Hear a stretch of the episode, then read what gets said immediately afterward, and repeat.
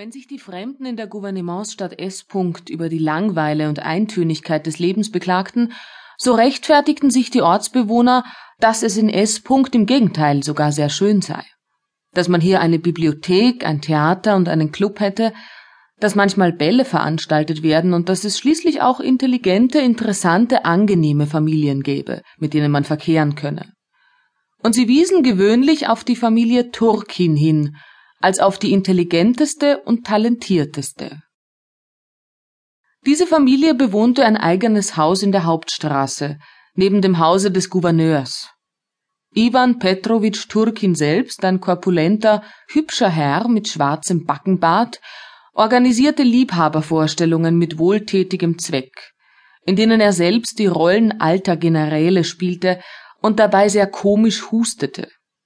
Er kannte zahllose Witze, Wortspiele, Scherzfragen, komische Redensarten, liebte zu witzeln und geistreich zu tun und hatte immer einen solchen Gesichtsausdruck, dass man unmöglich erraten konnte, ob er Scherz oder Ernst mache.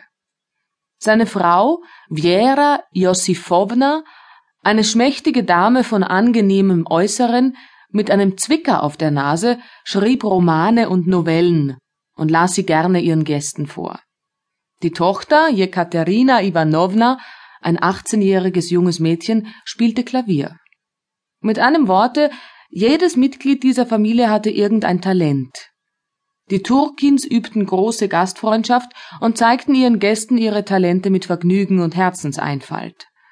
In ihrem großen aus Stein erbauten Hause war es geräumig und im Sommer angenehm kühl, und die Hälfte der Fenster ging nach dem alten schattigen Garten hinaus, wo im Frühjahr die Nachtigallen sangen.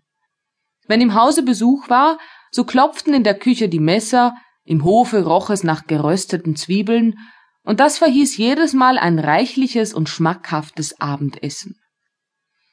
Auch dem Doktor Dmitri Jonitsch Starzew, der soeben den Posten eines Landarztes bekommen und sich in Djalisch, neun Werst von S. niedergelassen hatte, erklärte man, dass er als gebildeter Mann unbedingt die Familie Turkin kennenlernen müsse. Einmal im Winter machte ihn jemand auf der Straße mit Ivan Petrowitsch bekannt. Sie wechselten einige Worte über das Wetter, über das Theater, über die Cholera, und gleich darauf kam auch die Einladung. An einem Feiertage im Frühjahr, es war Himmelfahrt, begab sich Starzew nach der Sprechstunde in die Stadt um sich etwas zu zerstreuen und auch einige Einkäufe zu machen. Er ging zu Fuß, eigene Pferde hatte er damals noch nicht, und sang vor sich hin. Als ich noch keine Tränen trank aus dieses Daseins Kelch. In der Stadt aß er zu Mittag, ging dann im Stadtgarten spazieren. Plötzlich kam ihm die Einladung Ivan Petrowitschs in den Sinn, und er beschloss, die Turkins zu besuchen, um zu sehen, was das für Menschen seien. Ich grütze Sie, empfing ihn Iwan Petrowitsch im Vorzimmer. Ich bin glücklich, einen so angenehmen Gast bei uns zu sehen. Kommen Sie mit, ich will Sie meinem Ehegespenst vorstellen. Ich sage ihm Wierotschka, fuhr er fort, nachdem er den Doktor seiner Frau vorgestellt hatte, ich sage ihm, dass er nicht das geringste römische Recht hat, immer in seinem Spital zu hocken und seine freie Zeit der Gesellschaft widmen muss. Nicht wahr, Herzchen? Setzen Sie sich bitte, sagte Viera Josifowna, ihm einen Platz an ihrer Seite zeigend. Sie dürfen mir den Hof machen. Mein Mann ist zwar eifersüchtig wie ein Othello, aber wir wollen uns so benehmen, dass er nichts merkt. Ach du Küken, sagte Iwan Petrowitsch zärtlich und küsste sie auf die Stirn.